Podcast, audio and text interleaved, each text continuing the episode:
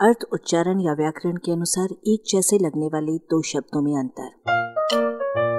अपनी हिंदी सुधारें। सम्मानित और पुरस्कृत। देश की विविध संस्थाओं के सदस्यों के मन में महादेवी जी के प्रति आदर है, मान है, सम्मान है। उनमें से कई संस्थाओं द्वारा उन्हें सम्मानित किया गया।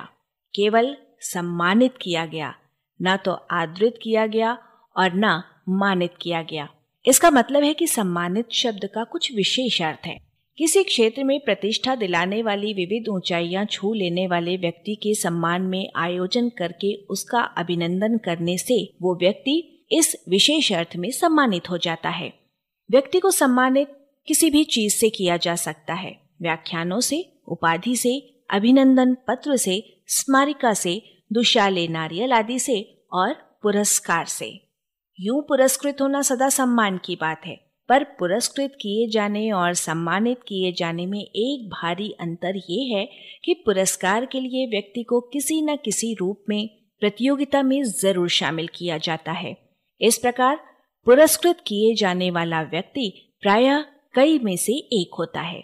इसके विपरीत सम्मानित किए जाने वाला व्यक्ति अपनी उपलब्धियों के क्षेत्र में अनूठा होता है।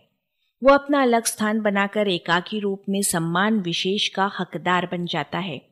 उसका कार्य इतना अधिक महत्वपूर्ण होता है कि उसे इनाम पाने के लिए प्रतियोगी नहीं बनना पड़ता। उसे इनाम से नहीं, नाम से जाना जाता है। अब पुराने जमाने की एक दो बातें। संस्कृत में पुरस्कृत का एक अर्थ यथावत सम्मानित है। वो माना गया, सामने रखा गया है। पुरस्कार माने हैं आदर प्रदर्शन, सामने रखना। उधर सम्मान के सम के माने हैं खूब और मन धातु के माने हैं मानना, मान लेना, मान करना। स्पष्ट है कि कहीं कहीं पुरस्कृत और सम्मानित इतने अधिक निकट आ जाते हैं कि इनके बीच की रेखा दिखाई नहीं पड़ती। आलेख, भाषाविद डॉक्टर रमेश चंद्र मेहरोत्रा, वाचक स्वर संज्ञा टंडन। अरबा की प्रस्तुति।